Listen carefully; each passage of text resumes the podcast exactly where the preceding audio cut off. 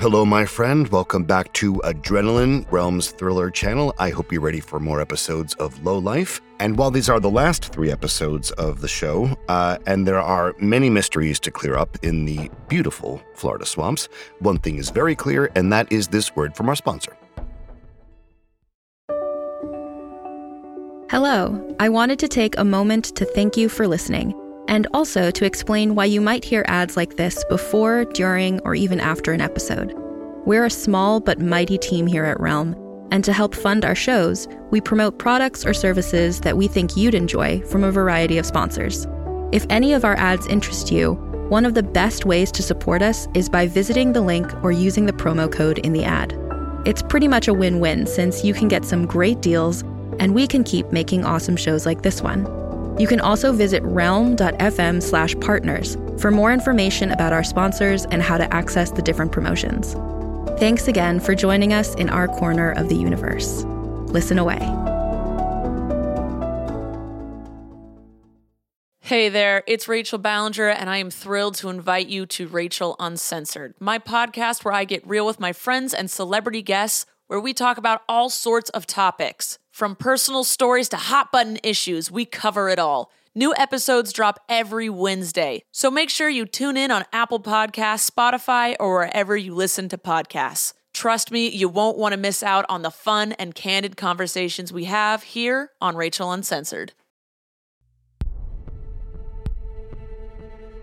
So, before we get to episode six, something I just wanted to mention, and it's my, one of my favorite things about Low Life, is that when the story starts, it seems to be all about chupacabras, right? And how they just exist in this world, and how whimsical is that, right? But then it really settles into a story about weregators. And uh, it may not surprise you to know that uh, werewolves, were things, um, are of a particular interest to me, I, and ghosts. Both those two things are, are, are objects of study for me. And uh, historically, culturally speaking, the werewolves come out of the notion that if you do something horribly wrong, um, you might become a werewolf. Uh, in ancient Greece, the idea was that if you were so moved to eat human sacrificial remains with your food, you were likely to turn into a werewolf. In Ovid's Metamorphosis, very fitting of course, Zeus turns Lycaon, see what they did there, into a werewolf as a punishment for harming a protected hostage of his. So while we feel very much for poor Olivia, uh, weregator Olivia, um, we also kind of think that maybe she did something to not deserve it. Perhaps it's the were sins of Henry Matheson, the father, bestowed on the daughter. I don't know. It gets pretty complicated, but again, this is one of the things that I just love about Low Life. So let's get to episode six right now. Enjoy. I'm not gonna lie, I never saw my sweet little Carrie as a Florida girl, Alex said, his boot wedged against the door frame. What are you doing here? Carrie asked through the gap in the door. She already knew firsthand that Alex had stalker tendencies, but tracking her all the way down to her grandfather's house in Fort Lauderdale was a frightening new low in a relationship full of bottoms. I didn't like the way we left things, Care Bear. Thought it was time for you and I to clear the air. And hey, maybe after that we can finally take that trip to Disney World? Alex flashed the smile that Carrie had once found charming. Now everything about him made her sick. He was a short man, about five foot five. He was the first one to joke about how his size had given him a Napoleon complex. It had led him to overcompensate in so many ways. What concerned Carrie now was all those hours he'd spent doing HIIT workouts, adding a toned layer of muscle onto his small frame. You can't be here, she told him. I'm asking you nicely. Please leave. Copy that. I'll head back to Connecticut. Nice seeing you. Goodbye. He stood stock still, staring her dead in the eyes, his mouth curling into a crooked grin. Carrie pushed against the door, but his size 7 boot held firm. Ow, come on. I'm not coming in. I just want to talk through the crack, okay? I'm serious, she said. You need to leave now, or I call the cops. The cops? Seriously? That's a little harsh. I don't want you here. Go ahead and call them then waste their time. I am. Carrie checked her pocket. Shit! Her phone was on the dining table, where she'd left it to avoid Marlin's unrelenting texts. She'd have to improvise. Carrie leaned her back against the door and held a hand up to her ear. Alex couldn't see it, but she hoped the fake phone would help sell the performance. Hello? Yes, I have an intruder on my porch. He won't leave, Carrie said to no one. Yes, I'm at 7580 Southwest 5th Street. Please send someone quickly. I think he might hurt me. She waited a few seconds. Yes, I'll stay on the line. Thank you. Alex's foot was still in the doorframe. He'd leave soon, she thought. Deep down, he was a coward who wouldn't want to deal with the police. She kept up the ruse. Yes, I do know him, but he isn't welcome here. His name is Alex Mastrantoni. Her actual phone vibrated from the table across the room. She prayed that Alex hadn't heard it. He's my ex boyfriend. No, he's stalking me. The phone buzzed again. Ooh, what was that? Alex said. Sounds like someone's got herself two cell phones. That's a fancy move, Carrie. Her blood raced as she stumbled through her faked conversation. You have someone in the area? Okay, good. Yes, he's still. Or maybe you don't have two phones, Alex said. That's not mine, Carrie responded. It's my friend's. The door burst open, knocking Carrie to the floor. Oh shit, I'm sorry, Alex exclaimed, stepping into her house. I swear to God, I didn't mean to do that. I was adjusting my foot and slipped. Are you all right? He reached his hand down to Carrie. She batted it away. Get the fuck out, Alex. Relax, I'm not going to hurt you. Carrie sat up. You already did. That was an accident. You know I abhor violence. I just want to talk. I said everything I need to say to you back in Connecticut. Well, I didn't get to say everything I wanted to say, Carrie. You wouldn't let me. You wouldn't even pick up the phone, and now you're blocking my calls. Carrie stood up slowly as she watched Alex cross the room. You cheated on me, she said, constantly, and you told everyone I was crazy for thinking that you were. I didn't tell anyone anything. I just tried to explain. You broke into my fucking apartment, Alex. You stole hair from my brush. I did what? Do you have any idea how insane that sounds? Look, I regret the cheating. It was a moment of weakness. I was wrong. But you overreacted. I mean, you ran away to Florida? Really? New England was killing me, Alex. Maybe you'd have realized that if you ever paid attention. I've been working on myself meditation, therapy, exercise. I should have been there for you, and I wasn't. I want to be a better person. That's good, but you still can't be here right now. Why did you come all the way down here? It's stalker behavior. Don't say that word. I'm not hunting you. I just. I wanted to see you. I've been touring, actually. I was able to string together a few sax gigs down the East Coast, the sort of tour you always wanted me to do. Sat in with a mind blowing combo for two nights in DC. I was making my way south, and a little birdie told me where you'd landed. Turns out I wasn't far from you. You expect me to believe that you just happened to be in the neighborhood? Of course not. Look, I tried calling ahead. I even got a new number just to reach out to you, but you blocked that one too. You're not even giving me a chance. Carrie's phone buzzed from the table. Someone was calling. Alex checked her phone's display. Who's Brad Marlin? He asked. He's a friend. A friend? You're already seeing someone? It's not like that. The phone fell silent. Alex scooped it up and typed in a few digits. Carrie couldn't believe she hadn't changed her passcode. Wow, lots of texts from this guy. Everything okay? Why aren't you answering? Alex looked at Carrie. You're calling me a stalker? Seems like you've got a type. He scrolled through more texts.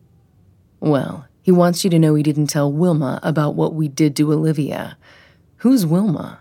And what did you do to Olivia? None of this is any of your business. Alex dropped the phone on the table. He looked at Carrie. Will you just sit down for a minute? I don't trust you. Alex frowned. That hurts. I'm not going to touch you, I promise. Let's have a conversation like normal human beings, okay? I can't tonight. I have an exam tomorrow. Can we meet up after that? Maybe somewhere public? Alex shook his head. You're not going to show up. I swear I will, but I can't. Tires screeched outside. Carrie jumped at the sound. Headlights flashed through the windows. Alex checked the blinds, then flattened himself against the wall. Expecting company in an 80s shit bucket? It's Brad. A car door slammed shut in the driveway. Get rid of him, Alex said. I can't. Alex grabbed her wrist. I swear to fucking God, you don't want to cross me right now. Carrie shook him off. Don't ever touch me. What the hell? The doorbell rang. I'm sorry. I don't want to hurt you, he whispered, and I don't want to hurt your friend. Just get rid of him and I'll leave. I promise. Carrie nodded and opened the door. Alex tucked himself behind it, hidden from Marlin's sight. Marlin wore a look of relief on his face. Jesus Christ, I'm glad to see you. Why weren't you answering my texts? I was studying. I still am. I know, but big things are happening. That Wilma is a trip. You won't believe what she told me about Olivia. Turns out her father. I don't care, she interrupted. She needed him gone before Alex heard anything she couldn't explain away. Wilma's a drama queen. I don't care about her gossip. Olivia's dad's a grown man. He can do what he wants. Marlin wrinkled his brow. She hoped he would put it together that she wasn't alone. Oh, okay, he said. Yeah, that's probably true. Brad, I'm sorry, but I have to get back to this test. I'll see you tomorrow at Olivia's dinner party. Marlin leaned in, confusion on his face. Is everything okay? Carrie's eyes darted to Alex. He mouthed some obscenity at her. Everything is fine, I swear. Okay, I'll call you tomorrow. Good luck on your test. Night, Brad. She closed the door. Alex put his finger to his lips. They listened as Marlin walked down the driveway and got into the BRAT.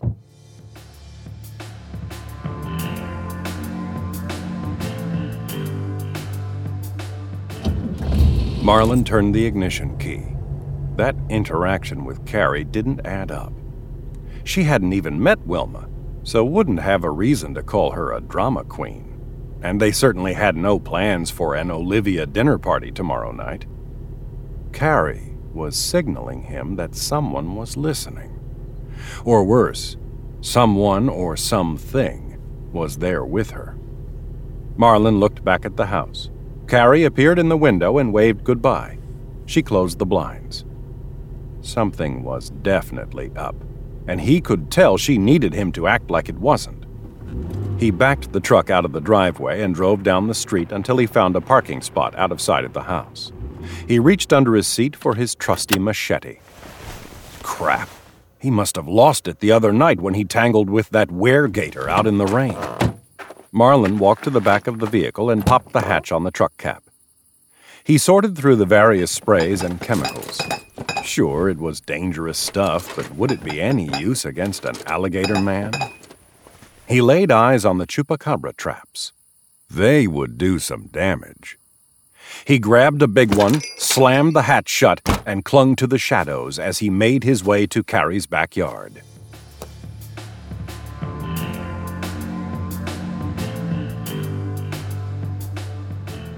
Carrie sat on the couch while Alex paced her living room.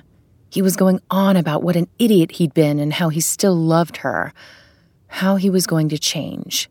She let him talk. That was safest. She couldn't help but feel like this would all end badly. Carrie wondered if Marlin got the message. Had she gone too far when she assured him that everything was okay? What if he'd bought that part? Then again, maybe it was best that Marlin didn't get involved. He had a habit of making bad situations worse. She spotted movement outside the window behind Alex. It was Marlin. Carrie and Marlin locked eyes. She gave him a small nod. Marlin dropped out of sight as Alex finished up his speech. Do you believe me? Will you give us another shot? She shook her head. I think I need to sleep on everything. Can we please do this tomorrow? I just. I have so much work to do. Okay, yeah, let's do lunch. Where should we go? Carrie felt relief. If she could only get him out of here before Marlin put whatever plan he had into action.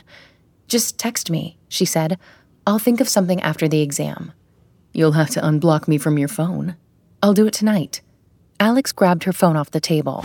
Now, he said, handing it to her. Carrie sighed. She scrolled through her contacts and unblocked his number. There, it's done. Alex pulled out his own cell and dialed Carrie's number. She held up her buzzing phone. The word asshole lit up her screen. He smiled. I'm gonna get you to change that name, okay? Not gonna happen. Can you go now? You know what? I still don't trust that you'll show tomorrow. I have a bottle of Syrah in my car. Let's just talk tonight. She realized that there was no way that he was going to leave. There was a clatter from the backyard. What the hell was that? Alex asked. I have no idea. Hello, friend. This is Neil Helligers, host of Adrenaline Realms Thriller channel, and I'm here to talk to you a little bit more about the Greenlight app. And this message is, of course, sponsored by Greenlight, but I was using, our family was using the Greenlight app uh, even before the first ad in a wonderful, thrilling, cosmic coincidence, right? See what I did there? So, again, to catch you up, Greenlight is a debit card and a money app that's made for families. Basically, the way it works is that parents can send money to their kids and keep an eye on their kids' spending and saving. And you can see exactly how much money they have in their account, and there's different ways to give them money. What we've been doing is uh, like a weekly allowance, a certain amount that goes into his account every week. So, in order to further the conversation about money and about earning, uh, we're using Greenlight as a kind of a foundation for that conversation. Uh, in other words, instead of just the allowance he gets for certain base things that he's expected to do around the house, uh, we are also adding the chore feature, which is certain one time payments for certain one time jobs. For example, in our house, we're trying to encourage our son to start walking the dog more. He's old enough for it, he's responsible enough for it, and he's done it enough that he knows what to do. So he can really see that for all those extra times that he steps up and does the dog walk, he gets rewarded for that job well done. And this is the conversation. In life, when you work a little extra harder, you get a little extra compensation, and you can either save that up or spend it how you like. And we're not alone in this. Millions of parents and kids are learning about money on Greenlight. It's a very easy and very convenient way for parents to raise financially smart kids and for families to navigate life together. So sign up for Greenlight today and get your first month free when you go to greenlight.com slash adrenaline. That's greenlight.com slash adrenaline to try Greenlight for free. Greenlight.com slash adrenaline. Slash slash slash slash. So thrilling, right? On a remote island in frigid Lake Superior, a fabricated creature birthed from the mind of a disturbed genius stalks the very people who created it. Ancestor, by number one New York Times bestselling author Scott Sigler, is a classic tale of science gone horribly wrong. Available wherever you get your podcasts.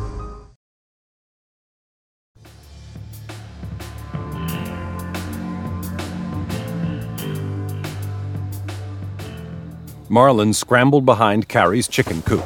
He'd set the sucker trap by her back steps before loudly upending the recycling bin.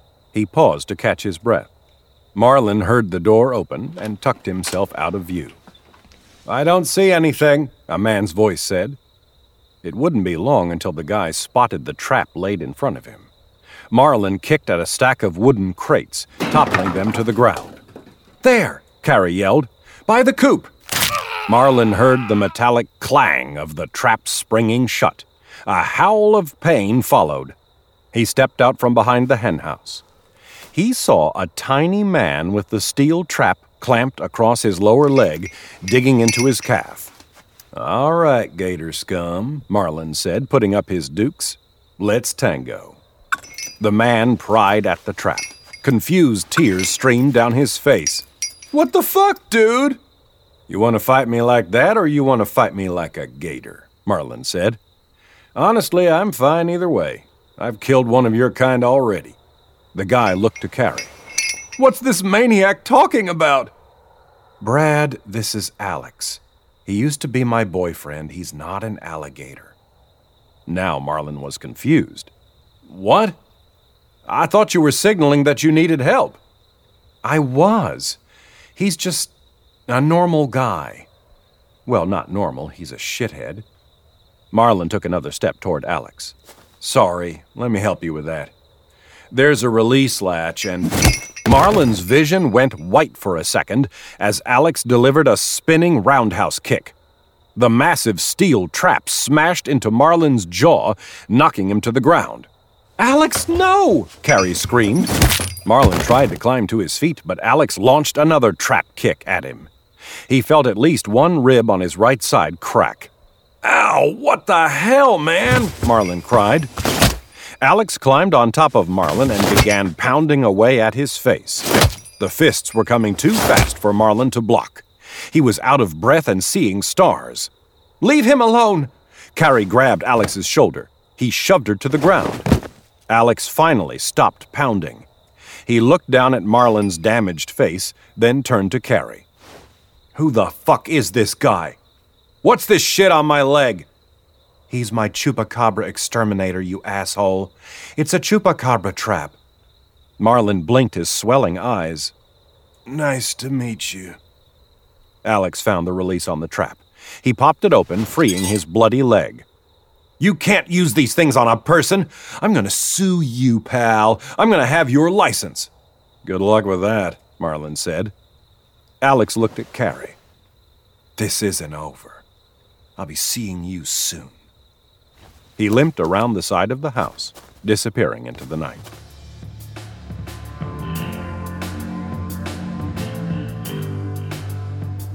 Marlin walked out of the bathroom and found Carrie on a stool at her kitchen island. He held up a blood-stained towel. Where do you want this? You can just throw that out, she said. Oh, okay. Sorry. It's fine. Marlin sat down next to her and downed the glass of water she'd poured him. He ran his tongue along his gums. At least I've still got all my teeth.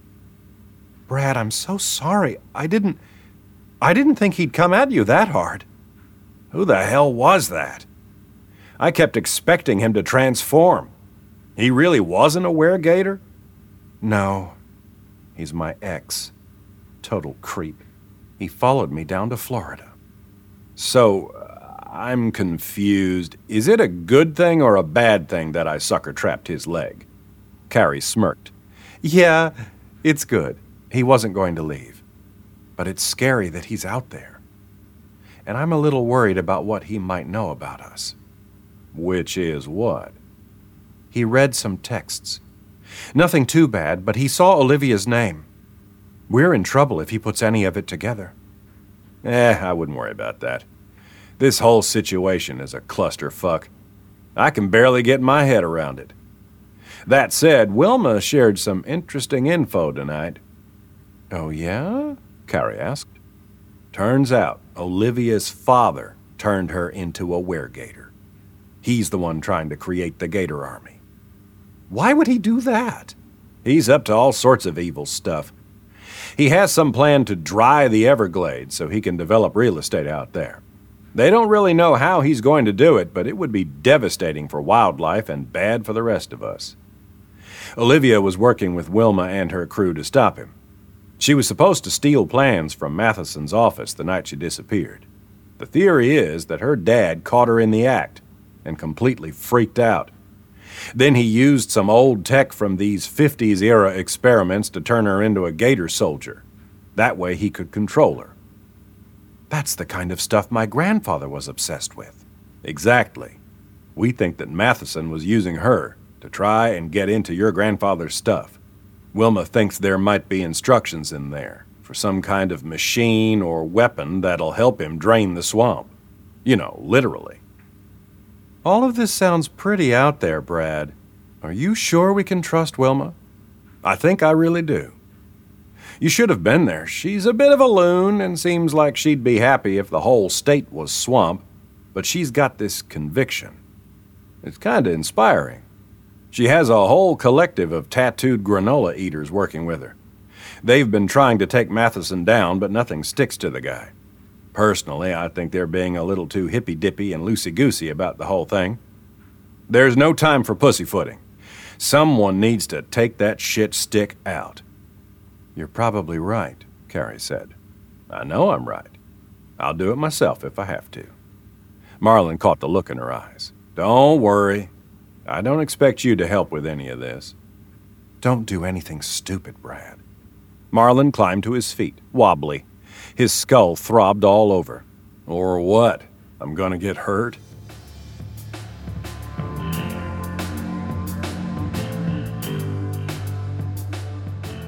What the hell happened to your face, Bubbles? Vicky whispered as Marlin limped into her pew. Is it that bad? Did you get hit by a truck? I got run over by an Oompa Loompa. What have I missed so far? Nothing yet. Do you think those are Eduardo's parents up there?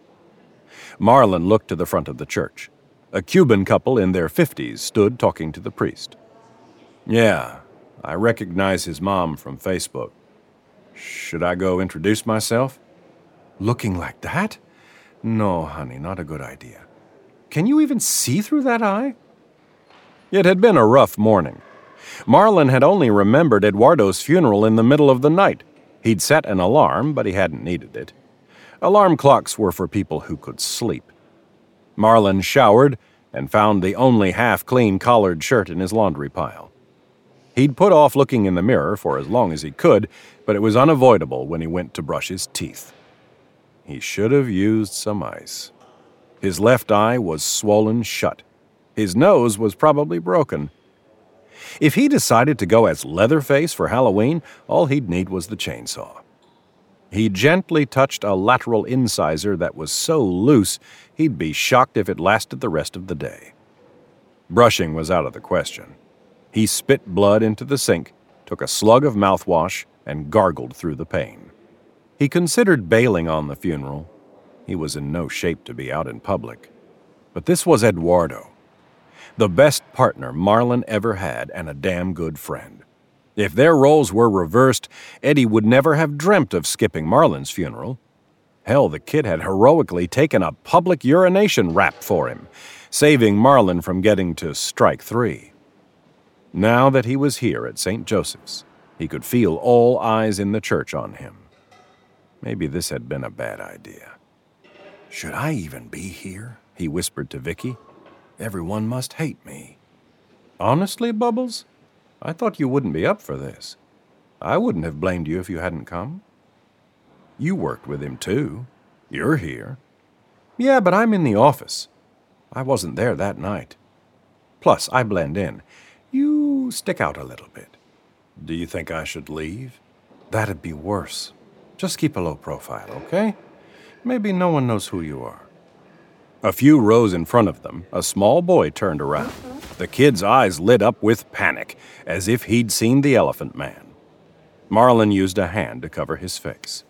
Is he looking at me? he asked Vicky. Yes, he's looking at you. How could he not? What do I do?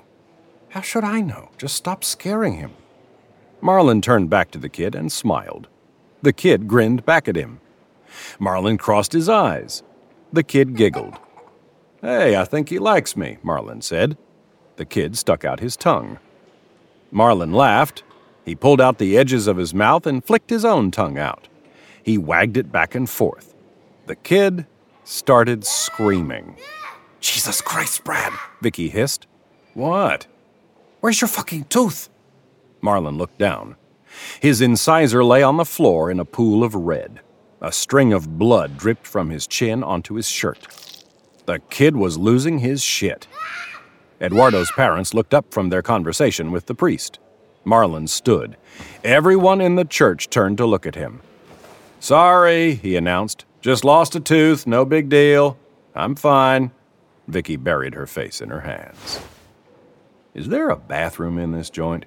Marlin asked an altar boy.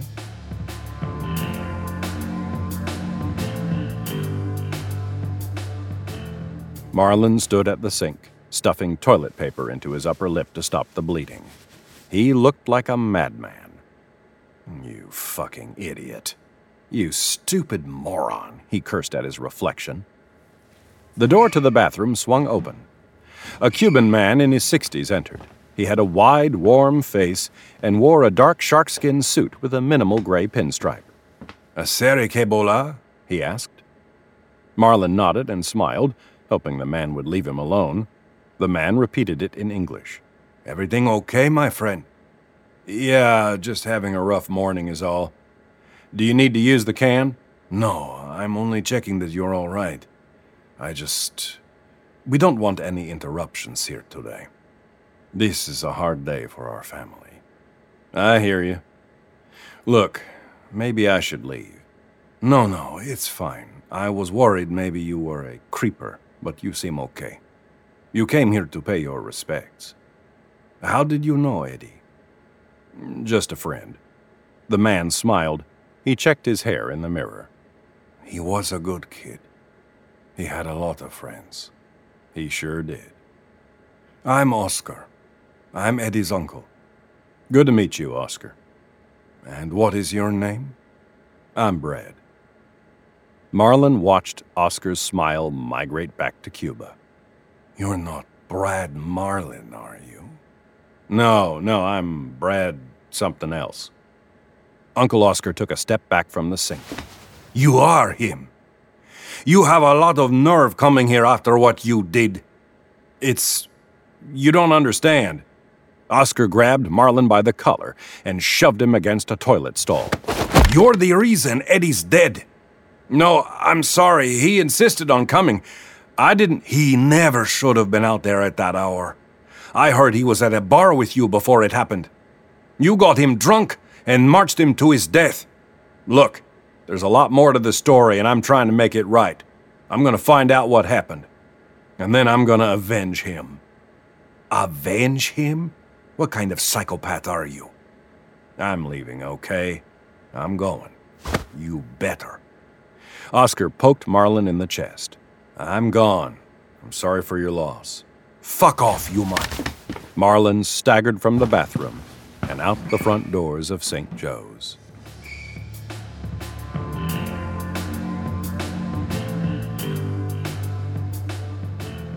Carrie smiled as she handed her test to Professor Bloom. Are you sure? The professor whispered. Carrie nodded. She walked back to her seat, scooped up her purse, and headed for the exit. There were a few jealous glares from her fellow classmates. When she stepped out into the sticky autumn air, she sighed with relief. She had turned in the exam almost 40 minutes before the class ended. Carrie was pleased to discover that she'd known the material inside and out, even before the hours she'd spent cramming yesterday. She took a moment to remind herself that she was good at this. Maybe she could ease up about school. After all, she had a lot more to stress about. Carrie unlocked her golf and wondered what she'd do with the rest of her day. She should probably pay her grandfather another visit. If Frank was having a lucid day, maybe he'd be able to tell her more about the Gator soldiers. He also had to know what was inside the boxes that Henry Matheson was after. But could her sweet old granddad really be caught up in all this? As Carrie sat down in the driver's seat, her phone buzzed. These days, that could only mean bad news. She felt an urge to throw it in the nearest body of water. It was Alex. This wouldn't be the Olivia that you and your friend Brad did something to, would it? He followed that up with an article from the Florida Sun Sentinel. The headline read Still no leads as search for Olivia Matheson enters third week. Next, a chilling collection of emojis snakes, knives, squirt guns, and syringes. A shudder ran down her spine. She'd never feel safe knowing Alex was onto them. Carrie called Marlin. He picked up on the first ring. What's up? Alex sent me an article about Olivia, she told him. He knows. What? How? He's not stupid. It probably wasn't that hard for him to put together. So what? What's he gonna do? Honestly, I have no idea. He's obsessed with me, and I'm afraid he's going to try and use this leverage to get what he wants. Look, you're not going to want to hear this, but we should go to the cops. Carrie. This has all gone too far. It's time for the truth. If the police do even a little digging, they'll find that it's all real. They'll bust Matheson. They'll end this whole thing. The cops don't bust guys like Henry Matheson. I'm gonna put a stop to him myself. Right now, actually. So just, you know, sit tight and stay away from your buddy Alex. He won't have anything over you for much longer. Wait, what are you doing? Listen, this might be the last you hear from me for a bit. I'm sure that's good news to you. Just, if anyone comes around, which they probably won't, let me take the fall for it. For everything. Tell them I threatened you. Say whatever you need. You're a great person, Carrie. You don't deserve to be involved in any of this. Brad, you don't sound like yourself. Are you okay? Where are you? There was no response. He was gone.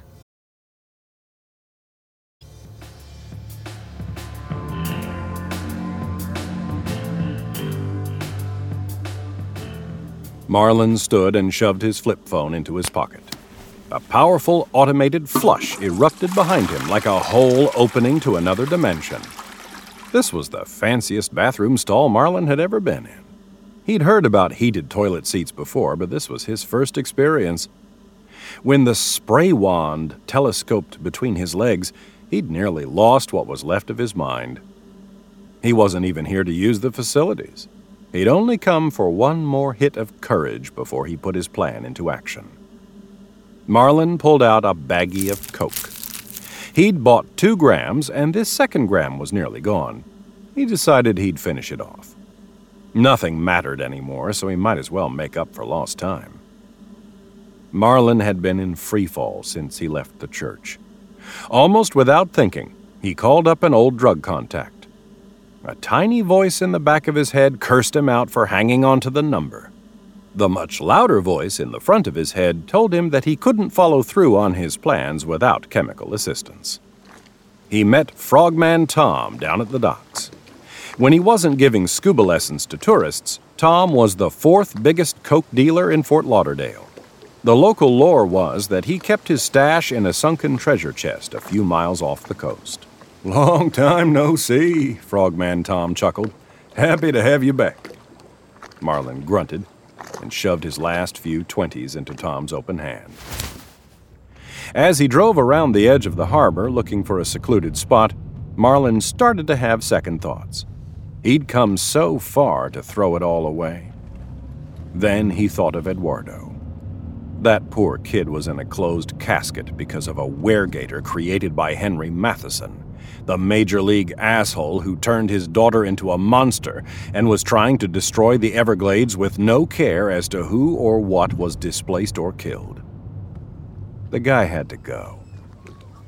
Marlin did his first bump in 12 years tucked under a davit crane surrounded by pallets of bananas. He spent the next 20 minutes watching a nervous pelican with a fishing lure stuck in its beak struggle to take down a blue crab. The stuff Tom had sold him hit like an anvil. An hour later, he cut himself a caterpillar sized rail on a ping pong table in the sporting goods section of a Bealls department store. That got him keyed up enough to shoplift a ceramic switchblade. Once Marlin was back on the road, he was off to the races, trying to maintain his high like he'd never lost the habit. And now, as he snorted the last of his cocaine in the 36th floor bathroom of Henry Matheson's office building, he hit the sweet spot. He felt like he could finally go through with this. Getting up here had been easier than he'd anticipated. It turned out that I have information about his missing daughter went a pretty long way at the first floor reception desk. The guards there made a couple of calls, and not even five minutes later, Marlin was being escorted into the elevator. Stepping out into the penthouse lobby, he was greeted by a beautiful blonde woman in her 30s. She asked him the nature of the information he had on Olivia's disappearance. All of it, he told her. She pressed him for at least a shred of information, but Marlin held strong. He insisted that he'd only give this information to the head honcho, Henry Matheson himself. He would either get a sit down with the big man or he was walking. The choice was theirs. The assistant asked Marlin to have a seat while she ran his demands up the ladder. The place looked like a cigar lounge, all exotic hardwoods and overstuffed Chesterfields. He sank into a couch in the reception area for a few minutes before getting antsy and wandering off to the powder room. Marlin looked at himself in the bathroom mirror. He had cleaned up as best he could. There was no hiding that his face had been beaten to a pulp the night before, or that he was missing a tooth, but at least his hair was freshly combed. He washed his hands and returned to the executive lobby. There you are, the assistant said. Mr. Matheson is almost ready for you. He's just finishing up a meeting. Marlin noticed two armed security guards standing by the mahogany doors to Henry Matheson's office. They hadn't been there before his trip to the bathroom. What's with these guys? he asked. I'm meeting with him alone. Of course. They'll be stationed just outside as a precaution. I'm sure you understand. Marlin laughed. Oh, because of my face? I suppose that's fair. The doors swung open. A tiny Asian woman in her 40s walked out. Marlin couldn't help but feel that she looked familiar. The woman smiled as she stepped past him. Marlin turned and watched her walk toward the elevator. Her long black hair fell to the small of her back. He was searching his memory when a voice called out, You must be Brad Marlin. Please come in. Marlin spun and found himself face to face with Henry Matheson, smiling that same shit eating grin that he'd plastered on billboards for decades. Matheson was tall and handsome, with a full head of silver hair. Up close, he looked older than Marlin expected. His 70 years were starting to show. His face was long and pale, and there were heavy bags under his eyes. Marlin had to fight the urge to deck this motherfucker right in the mouth. But he couldn't do that yet. Not with the goon squad watching. Good to meet you, Marlin said, stepping into the gigantic office. Through the windows, he could see most of Broward County sprawled out below them. Please have a seat, Matheson said, motioning to a chair across his gigantic rosewood desk. He turned to his guards. We'll be fine, gentlemen. I'll call if I need anything. As the office door closed, Marlin caught one last glimpse of the dark haired woman. Suddenly, he remembered where he'd seen her. Hey, who was that lady? Marlin sat in the chair while Matheson walked around to the other side of the desk. Which one? The one who was just in here. That was Beatrice Lim. She's our head of environmental research and development. What were you two talking about? I'm afraid I'm not at liberty to discuss the details of your chupacabra experiments, Marlin blurted out. I'm sorry? No. The projects have nothing to do with chupacabras. You sure? I've seen her before. Just a few nights ago, in fact, at Camp Arrowhead. Any of that ring a bell? It doesn't, Matheson said. So I'm told you had some information on Olivia. I'll get to that, but first I want to talk about Beatrice. She walked right into a sucker den. There had to be 400 of those bastards in there, and not even your garden variety chupacabras. Some of them were huge, with fluffy white fur like sheepdogs with fangs. She just whistled and called them Buttercup.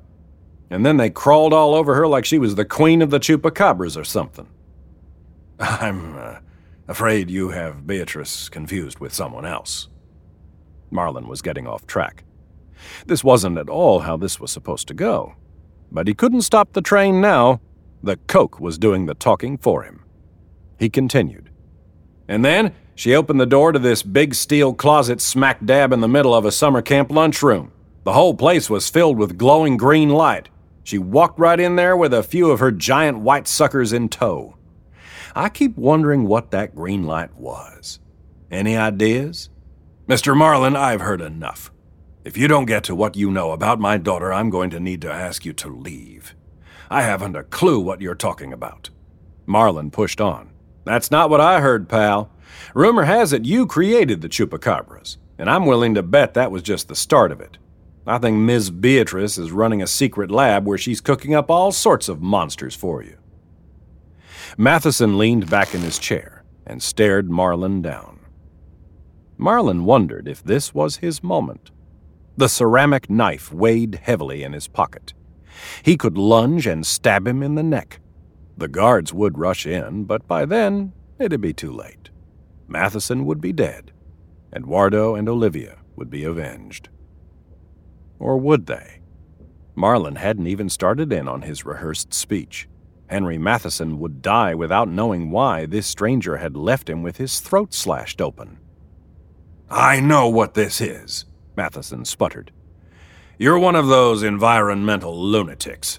You come into my office on the pretense that you have information about my daughter, and you start spewing this conspiracy garbage? No. I don't believe me we get your type all the time. It's disgusting. But my assistant thought that you sounded different. She convinced me to hear you out. Marlin wanted to backtrack. That's actually not what I came here for. It makes me fucking sick when you scumbags invoke Olivia's name trying to rattle my cage. Did you know Olivia? A thousand dollars says you've never even met her. I'm right, aren't I? Marlin nodded. I knew she wouldn't associate with trash like you. She was too good for you. She was too good for me. Olivia was the light of my life. You don't have a clue what I'm going through. You couldn't even begin to imagine my pain. Matheson shook with anger. I'm going to tell you about the last time I saw Olivia, and then I'll ask you to leave. It was three weeks ago. I came into my office late one night and found her sitting right where I am now. She was on my computer looking through my files. She must have found something about a real estate deal that she didn't like. Whatever it was, it caused this sweet girl, who never raised her voice, to snap. I'd never seen her so angry. She told me that I was a horrible man, that somehow I was destroying the planet. She was ashamed to be my daughter. She'd never talked to me like that before. Marlin sat silently. His eyes ached and his arms itched. Matheson stood and walked to the window. Do you know how I responded? I told her to go to hell. Who was she to get involved in my business? I raised that girl, not her mother, and I made sure she never wanted for anything. All those fancy schools, I guess they got to her. She wouldn't back down. I told her that I didn't want to hear any of it. I threw her out of the office. Matheson turned back to Marlin with tears in his eyes. Now she's gone. Maybe she's run away. Maybe she's been kidnapped. But if that's the case, where's the ransom letter? The entire state knows how much I'm worth. If anyone had my darling Olivia, I'd sign my life away to get her back. Now it's been three weeks, and I'm beginning to fear the worst. He walked back toward Marlin and leaned against his giant desk. If she truly is gone, how can I live knowing that go to hell were the final words she heard me speak? With that, Matheson started sobbing uncontrollably. He crumpled against the desk as tears streamed down his face. He pulled a handkerchief from his pocket and wiped the snot from his nose. You know what? I'm glad you're here for this. I want you to see the broken man you've chosen to confront with your righteous bullshit. You people are always talking empathy and compassion. Well, look at me! I'm gutted. I'm a shell of a man. Marlin felt the blade press against his thigh. This was the best chance he was going to get. But, Jesus, could he really stab a crying man? This guy was either the world's greatest actor or. he was telling the truth. Marlin was back at square one. Why was he even here? Because of a tall tale told by a swamp lady who'd spent an entire night plying him with moonshine? For all he knew, this could have been Wilma's plan. She could have been trying to turn him into an unwitting soldier for the cause, just like she accused Matheson of doing to Olivia. His head started to spin. I'm sorry, Marlin said. He felt tears welling up in his own eyes. I really didn't mean to upset you. Honestly, there's nothing that a toothless dirt merchant like you can do to upset me. I'm already shattered. But I won't let my grief prevent me from honoring Olivia. I've been a bad man and I've done some bad things, but I have the money to make a difference. In fact, Beatrice was just in here discussing how we can put my resources to better use. I'll be making sizable donations to charities Olivia supported. I'm reviewing my entire portfolio, looking to cancel or reshape any projects with a negative environmental impact. So you can tell your fucking friends to lay off on the protests. Just know that none of these changes are because of anything your kind has done. You're just trash. Marlin nodded. He didn't know what to say. He stood up and held out his hand. I appreciate you taking the time to see me. I'm sorry to have bothered you. Get the fuck out of my office.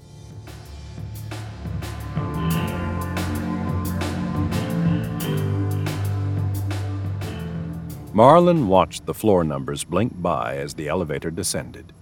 He was more confused than ever. He couldn't believe he'd thrown away 12 years of coke free living. And for what? Just to get up the nerve to kill a grieving old man? The elevator stopped on the 24th floor. The doors opened, and Beatrice Lim stepped in. Oh, that was a quick meeting. How did it go? she asked with a warm smile. Marlin looked at her. He wasn't so sure that she was the Chupacabra woman anymore. It could have been any long haired woman. Had he even seen a Chupacabra lady? What if he'd imagined her? I'm afraid I wasted Mr. Matheson's time, Marlin said. I was given some false information. Oh, that's unfortunate, Beatrice said. Marlin pulled out his phone and sent a text to Carrie. You're right. First thing tomorrow, let's go to the police.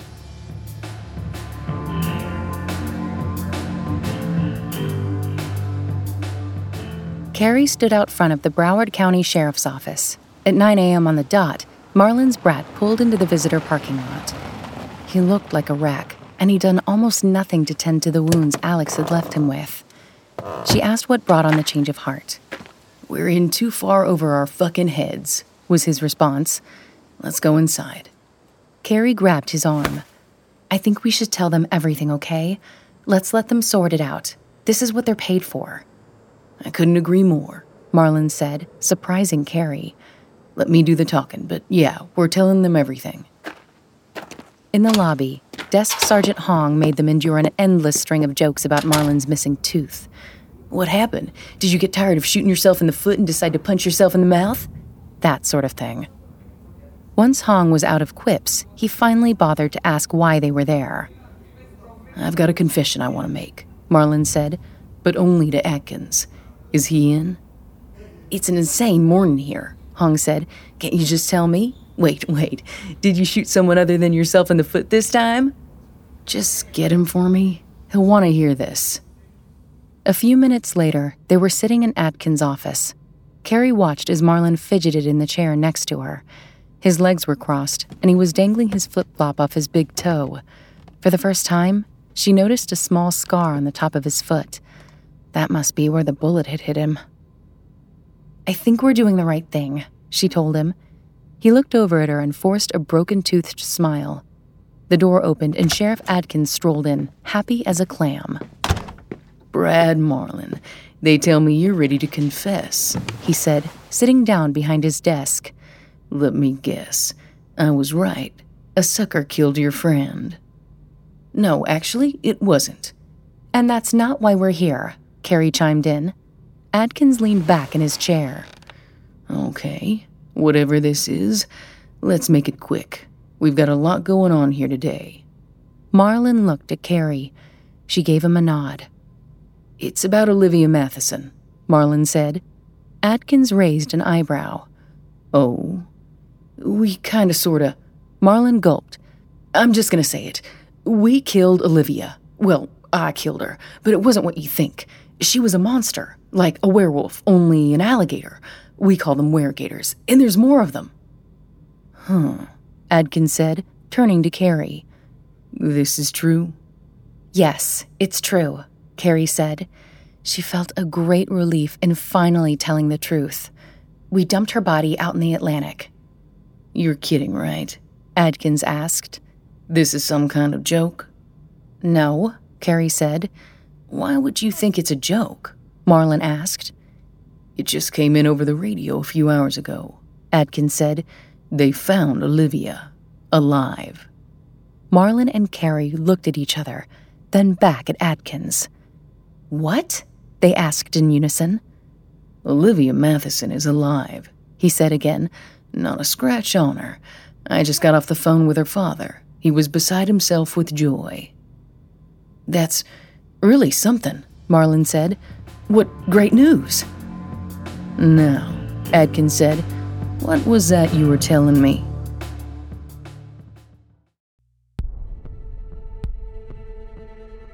Okay, okay. I can admit when my cultural, socio historical implications may not exactly hold up for now. Henry Matheson seems genuinely upset, uh, though Olivia, of course, uh, is not dead, apparently, which is uh, good for Brad in of that um, he doesn't have to turn himself in for murder. But what's also bad for Brad is being beaten up by gym Bro Alex. That's a little rough and a little kind of embarrassing, right? Though I wonder in this chupacabra reality of low life uh, if a viable defense in court would be, Your Honor, I honestly believed he was a weregator, and that's why I acted, would, would hold up. I don't know. Maybe we'll find out in episode 7 of Low Life coming at you very soon. This is Neil Helligers, your host on Adrenaline on Realm, and I will see you then. Take care. You're listening to Adrenaline Low Life, created and produced by Realm, your portal to another world. Listen away. Hey there, this is Justin Bartha. I made a funny new podcast, King of the Egg Cream. It has the greatest cast in the history of podcasts with actors like Lewis Black, I'm torn by my feelings for two women. Bobby Cannavale, You can eat it, or if someone hits you, you can put it on your cut. Melanie Lynskey, I wonder what these marvelous things are that look just like boiled chicken feet. Jason Ritter, I can break things and pick locks and kill people. Michael Stuhlbarg, The whole point is to inspire people that they should make themselves better. Ari Graynor, No, don't whet its appetite. What are you, an idiot? me, Justin Bartha, That's not just any egg cream, that's a Lemke's special. and all narrated by the hilarious Richard Kind. This is the story of Harry Dalowitz and how he rose from nothing to become New York's King of the Egg Cream. So if you like funny true stories, come listen to King of the Egg Cream, available wherever you get your podcasts. Low Life is created and written by Steve Marcarelli and Billy Lawler. Produced by Marco Palmieri. Executive produced by Molly Barton and Julian Yap. Audio produced by Amanda Rose Smith. Performed by Nick Sullivan and Eleanor Caudle. Sound design and editing by Kaylin West. Theme music by Amanda Rose Smith with guitar by Kaylin West. Cover art by Marco Cousins. Executive in charge for Realm, Mary Osadolahi. Adrenaline is produced by Mary Osadolahi. Associate produced by Nicole Kreuter and Alexis Ladshaw. Executive produced by Molly Barton, Julian Yap, and Marcy Wiseman. Hosted by Neil Helligers. Audio editing by Angela Yee. Original theme by Marcus Bagala. Cover art by Kendall Thomas. Find more shows like Adrenaline by following Realm on Apple Podcasts, Spotify, or at realm.fm.